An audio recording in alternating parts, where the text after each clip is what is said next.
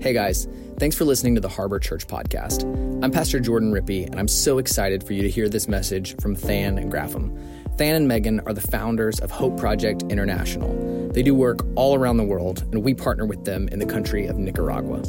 You can be part of that work by giving generously in our legacy offering on Sunday, December 4th. That day, all of the funds that we receive in our legacy offering will go toward building a church in Villa Japón, Nicaragua. Please begin to prayerfully consider how you can be a part. Well, I have to say, and I'm probably pretty biased here, but I believe I have the best job in the world. Uh, my wife and I together, we get to go to these obscure places in the world and we get to sit down with pastors and Christian leaders and say, What has God given you for your community? What's the burden? What's the vision? What's the goal? And then we get to figure out how to resource that. And sometimes then we get to drive to places like Sarasota, Florida, and we get to walk into Harbor Church and have a conversation like we just had where we find out God is going to meet the need this way through this church. God is going to build a church there, and I don't have to raise the money for it. That's like the best part. You guys are going to do that. And so it's awesome. And we're, it's kind of an extra exciting thing. You know, Pastor Jordan mentioned a few times that we've been a part of this since the beginning. I feel like we've seen Harbor Church from like an idea to a dream to a vision to a mission and now to a space that we can walk into on a Sunday morning together and worship God. And that's incredible. That's inspiring. That's exciting. And it's also rare. It's a rare thing to see something go from an idea all the way to, all the way through. I don't have pet peeves in life. I don't try to like nurture my annoyances. But if I had a pet peeve, it would be the amount of people that have come up to me and said, you know, I've always wanted to do this. It's always been my dream to do that. It's my passion. One day I'm going to do that. Yet I don't see any action behind the passion. That would be a pet peeve of mine. But in this place, we've seen it go all the way through. And so I'm excited to be here. Um, I, I see this place as a place that can change the world. This house, the people in here right now, world changers that can impact the world we live in in such a way that change takes place. And so I just have a few minutes today, a few things I want to share, and I just want to somehow increase our capacity to change the world. That's my only goal. That when you walk out of here today, whatever capacity you had to change the world, it's just a little bigger, okay? Just a little bigger. Uh, for my wife and I, if you were to ask us our story, if you were to say, hey, tell me your story, like the whole thing, it would both of us would start with the phrase, when I was 12 years old. When we were 12 years old, something happened in our lives that set us on the course that literally has led us to this moment. And we've stayed on that course. My wife, she has an awesome story. She went to a kids' camp. She was 12 years old. During camp, at night, at the night service, the speaker spoke and she said, I think God has something for my life. I need to step into it. And at 12 years old, she stepped into it. And her story is that ever since that day, she served God. Her story doesn't involve, then I walked away from the Lord, then I made some bad choices, then I kind of fell out of relationship. Every day since she's 12, she's served the Lord. For me, when I was 12, uh, my story is my parents took me to New York City. Anyone ever been to New York City? You guys been? Okay. They didn't take me to like the nice parts to like see anything special. All right. My parents took me to the ghetto. Straight up. They took me to Brooklyn. They took me to Bed-Stuy and Bushwick. Yeah, they did. That's it. Well, I'm saying my parents took me to places Jay Z raps about, okay? So that's what I'm saying. They took me right there. And they took me there to meet a man named Bill Wilson, who has the largest Sunday school in the world, reaching now reaching hundreds of thousands of kids in Brooklyn and all the boroughs every week. And what they did back then, and, and they just started doing this again after COVID, is they send out buses into the projects, into the ghetto, into the, the places where kids are, are far, far, far away from society. And they put those kids on buses, they bus them in, they tell them about Jesus, they empty the buses, fill them back up. And at 12 years old, I got to go ride one of those buses through Brooklyn, New York. And I got to tell you, I saw some stuff I didn't know existed in the world. I saw crackheads, I saw prostitutes, I saw piles of trash, I saw kids coming out of buildings. One of the very first kids to get on the bus that day walked right up to me and said, What you doing on my bus, white boy? I was like, uh, taking you to church? I didn't, I don't know. My parents put me on this bus, right? What am I doing on your bus? Right? And then he started like throwing these gang symbols at me. I was like, like, you're going to hurt yourself, kid. Then he said this. He said, Boy, you don't know me. I'll snuff you up. do you guys know what that means? I don't know what that means. I looked it up on Urban Dictionary one time, actually. It wasn't pretty, but it still haunts me. This kid said, I'm going to snuff you up. And we rode on through more, picking up more kids. But then there was another kid on the bus. His name was Eddie E., and I'll never forget. He sat right in front of me, and he just kind of looked up over at me on the bus. His eyes said, What are you doing on my bus, white boy? But he didn't say a word. He just kind of looked at me. And I looked into those eyes, and I just, the word rescue ran through my mind. A 12 year old boy, I just, rescue, rescue. I don't know what it means. I don't know if this is God speaking to me. I don't know anything about it. I just know in some way God wants me to rescue children like Eddie E. And that set me on a course my whole life. And I think the greatest thing that trip did for me was at a very young age, I was then, I began to process the feelings and emotions that you get when you're faced with great need. The feelings and emotions you have inside when you see sorrow, when you see despair, when you see people living in a desperate situation.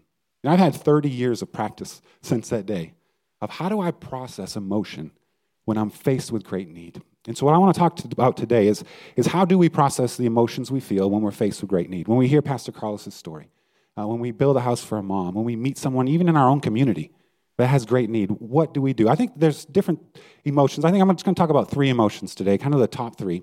The first thing I think that we feel when we face great need is pity. All right, everyone say pity. Pity. Pity's kind of a weird one. Pity's kind of just kind of a feeling that comes up in you when you hear someone else's story, and it's usually a bad feeling. And it, pity isn't actually always productive. A lot of times, pity is just, I feel bad for that person, and then we move on with our life, right? We don't kind of process it very much. I'll give you a story that can bring some emotion. And this was a long time ago, way before I met my wife. We've been married for 18 years now. But before we met, I was dating a girl, and I broke up with her on her birthday, okay? Straight up. And that wasn't the worst part, okay? I, we didn't see each other that day until like 9 o'clock at night. And that's when I broke up with her, okay? And then the next day was her birthday party. I still went to it, okay? Yeah, I know. It, Listen, it gets worse, all right? Listen. At her birthday party, the party, it was her family and my family, and that was it. And there's more, okay? I didn't tell my family we were broken up, but she had told hers, okay? So there's some emotion in the room right now. Most of it's probably towards me, but I'm talking about her, okay? Let's think about her. If you heard that story and you thought, oh, that's terrible, that poor girl, glad it wasn't me. That's pity. Okay, if you heard that story and you thought, oh man, that's terrible, but you were laughing, you were. That's pity. Pity is, see, look, that's pity, man. That poor girl, right? Pity is not productive. Even like the most tender, beautiful piece of pity, it doesn't always lead to action. So pity is great, but we need to step out of pity. We need to not just pity people. We need to step towards action. I think the next emotion we feel is empathy. All right, everyone say empathy. All right, empathy is a little different. Empathy allows you to actually hear about someone's situation, and then step into it with them and feel it and process it with them. If they're mad, you get a little mad. You know, if they're sad, man, you might shed a tear. If they're angry, you get mad. You're like, yes, girl, let's go get him. No? Okay, let's not go get him. Whatever the situation is, you can feel the emotion alongside that person. And as you begin to feel it and process it with them, that empathy a lot of times will lead to action. That's the good part. You can say, well, what are we going to do about this together? How can I help you through this? And when you move to action, you get to what I think is the greatest form of emotion that we can feel, and it's compassion. All right, everyone say compassion. All right, compassion is a feeling that arises. It's kind of like empathy. It arises when you hear the story and you're in the moment with that person. But you immediately in your mind begin to think, how can I relieve this person from this suffering? How can I relieve the sorrow? How can I relieve the anxiety? How can I take away this sadness? How can I help them rebuild from this moment? That's compassion. And I, I, think compassion is the greatest way to live with that emotion. As soon as we hear of a need, it's not like, man, glad it ain't me. It's not like, I'll cry with you, but then I got to go to work. It's what can I do to help you in this? And so, to kind of process these emotions, I want to show you guys a picture real quick. This is a picture of a lady that we actually built a home for in Nicaragua in October 2017. All right, we built for her. And this is actually a great picture of her. My wife takes incredible photos. This is the best picture of her for the whole week because she was a very sad woman. She was very shy. She was very standoffish, and her story was like heart wrenching. She'd actually moved, like Pastor Carlos and Salema, out to that community. Not for something good, though. She just had met a boy. And she moved out there to be with that boy. And then she got pregnant. And because of that, her family, where she did live, kind of disowned her. And it wasn't too much longer that then that boy was out of her life. And so she found herself living alone in this place with a brand new baby and she lived kind of behind her, what would be her in law's house. And they had given her a place to live that didn't even include four walls. Like you could see her bed from multiple places in the yard where she slept at night with her baby. And she had just so much shame. Even as she told her story, she couldn't look at us. shame, like sorrow, just hurt. And there's actually another picture Megan took that week that shows more of her face. I want to see this next picture of her. You see that look on her face? You can feel it a little more there. And this is the pastor's wife that week that was kind of just taking a picture with her. And when you look at this picture of her, pity would look at this picture and go, Man, that's sad. Take it down. I don't want to see it anymore. That's what pity does. Pity's like, How do I get out of this as fast as possible? And even if you look, there's like a space between them. You see the space between them? They're leaned in for the picture. That space is kind of like where pity lives. It's a separation where you can feel something but not get too involved. Empathy, though, when you look at this picture, would then fill that space. It would fill that gap. It would put that arm around and say, Girl, man, your story is sad, but Jesus loves you. You know that? And it doesn't have to be like this anymore. Empathy fills the space that, that pity leaves sometimes. But compassion, when it sees this picture, it goes, Wow, you guys built her a house. What else does she need? How's her baby? How old is the baby now? Does the baby need to go to school? What does that mom need? Is there any way we can take her off of the in laws and get her her own piece of land? And compassion begins to think outside the box in this woman's life and say, what more can be done for her? And we've got just story after story of, of these women, of these people that are living these lives, that compassion is the only thing that can bring them out of it because it's a compassion that comes from Jesus Christ, that comes from our relationship with Him. And so I want to look at Scripture just for a minute, and I want to kind of ask the question of if we're going to process our emotions, pity, empathy, compassion, if we're going to work through that, how did God do that? How does God show pity? How does God show compassion? How does God, in the person of Jesus Christ, show empathy? What does it look like? So we're going to go to Scripture, and I, we're going to start with pity. All right, I'm going to actually ask this. Okay, we'll just see. We're just going to put you on the spot. How many of you guys think God shows pity? Raise your hand. I want to actually see, so I know where we're going. Does anyone think God shows pity? Oh, we got one or two. All right, look at the people. How old are they? How spiritually mature are they? Start to raise your hand now. You won't be judged. But no, does God show pity? I'm not like a Bible scholar, but I looked into this a little bit and I studied kind of pity in the Bible. And I found about 40 places, mostly in the Old Testament, where pity is either an idea that's brought up or the actual word is there. And pity in the Old Testament, most of it's there, it's kind of used as the same as grace. A grace where someone deserves this type of thing, but pity takes place and they don't receive that type of thing. You see, the Old Testament, it's full of like war, it's full of uh, kind of bad behavior and then the consequences that follow that bad behavior. It's got like this cycle of people like, yeah, we live for God, He's our God, and oh, actually, we're going to do this now, and then they end up down here where their lives are being destroyed because of the actions that they made. That's the Old Testament. And in the book of Joel, there's a beautiful picture of pity. This is God showing pity in the book of Joel. And the book of Joel, Joel is prophesying to the tribe of Judah. And at this time, like their southern region, their southern kingdom has just been destroyed over and over again mostly because of their actions. They turn away from God, an enemy comes in and, and kills and steals and destroys them. They have famine. They have, uh, they have locusts come in and eat their crops. And, and Joel, Joel is prophesying to them, and he actually, it's really ugly.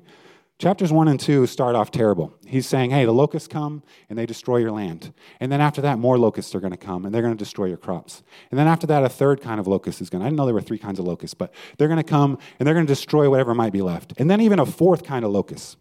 And then Joel actually starts prophesying and telling them to weep. You guys need to prepare to weep. Your actions are so bad, just get ready to weep. And he, he, he talks actually about the picture of a woman, a bride wearing a black dress because she's just lost her husband. That's a hard picture. A bride standing there in her dress, but the dress is black because her husband has passed away. But then in chapter 2, things change because they have the opportunity to turn from their ways. And in Joel chapter 2, verse 18, it says, Then the Lord will pity his people and jealously guard the honor of his land. The Lord will reply, Look, I'm sending you grain and new wine and olive oil, enough to satisfy your needs. You will no longer be an object of mockery among the surrounding nations. He begins to tell them, No more weeping, now be glad. No more destruction, now you're going to have life. No more locusts destroying things, now new crops will grow. And God has pity. When He has pity, it's grace upon us where we don't get the thing we deserve. You know, the lady I showed you a picture of, you could look at her and say, Well, that's what you get. When you move away from home and you move in with a boy and you get pregnant, can I tell you that doesn't help the situation? That's not even pity. That's like before pity. And it's nowhere near compassion. But with, when God shows pity, grace comes, and then empathy and compassion is shown towards his people. And so that's pity. So you got what? 95% of you got that one wrong, but that's okay. This one's much easier, okay? We're going to talk about empathy and compassion. Does God or God in the person of Jesus show empathy and compassion? Does he?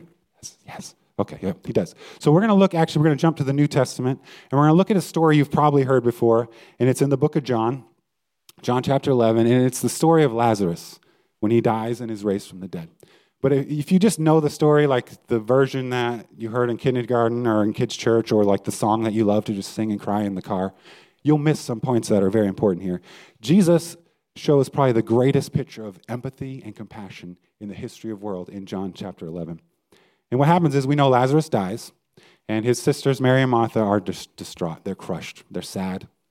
This is the greatest distress they've ever felt. And Jesus wasn't there to help them. And actually, a group of people come around them. There's a whole group of people in Bethany that are mourning the death of Lazarus. They loved him so much.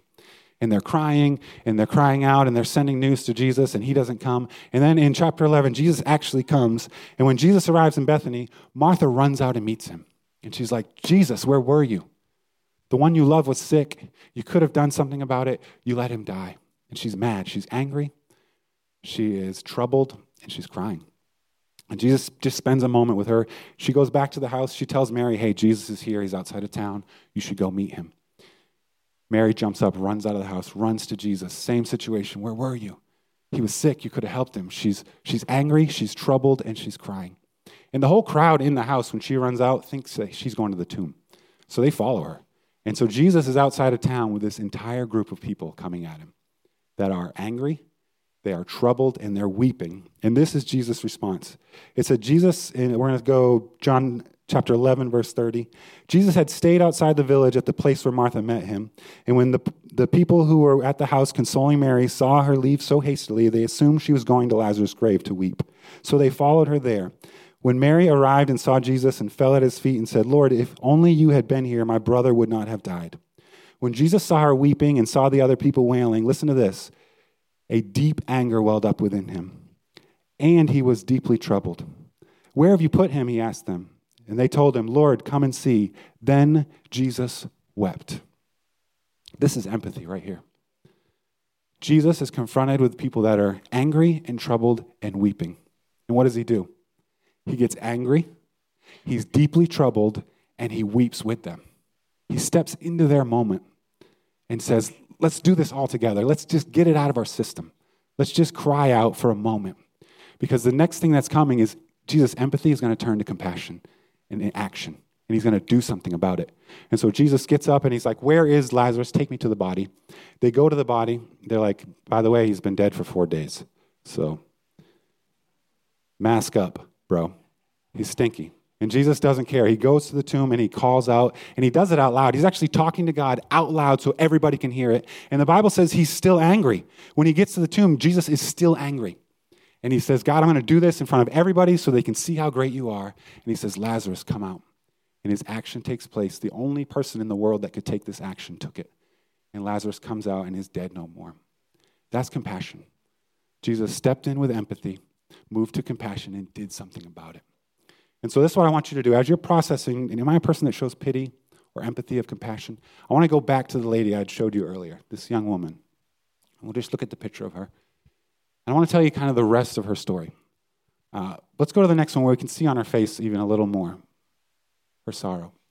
So, at the end of the week, we had built her house, and we stood in front of it, and we were going to dedicate it to her and say, This is a gift, not from Than and Megan not from Hope Project, not from the church. This is a gift from God to your family. And she started to tell us her story.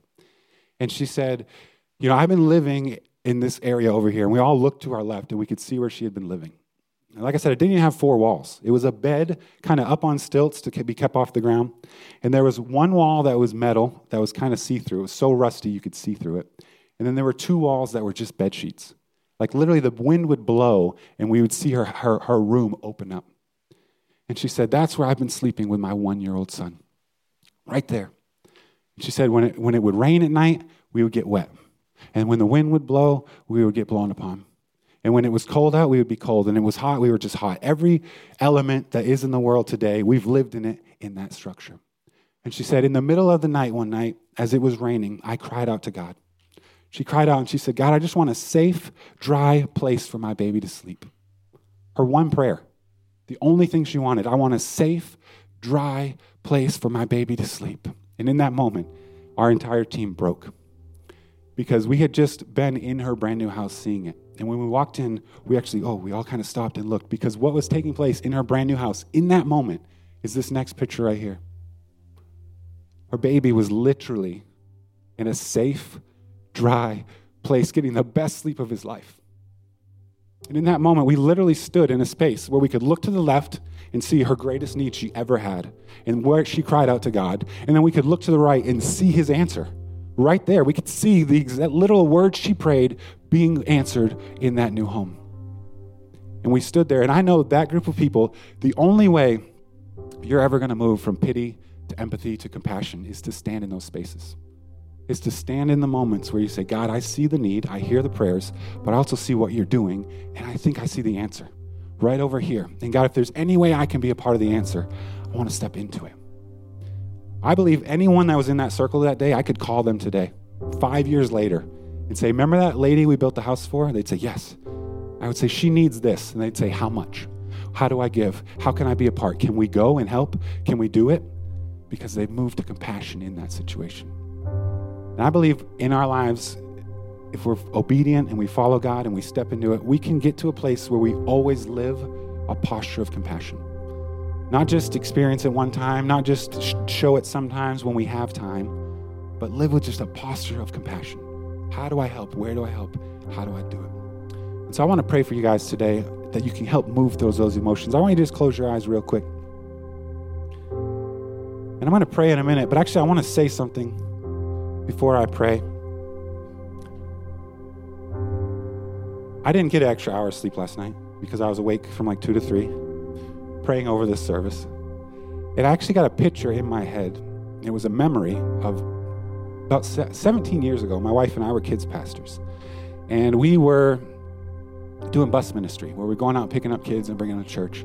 And every Saturday was dedicated to bus ministry. And we would go out and do bus ministry. And some Saturdays we would just try to sign up as many kids for the bus as we could.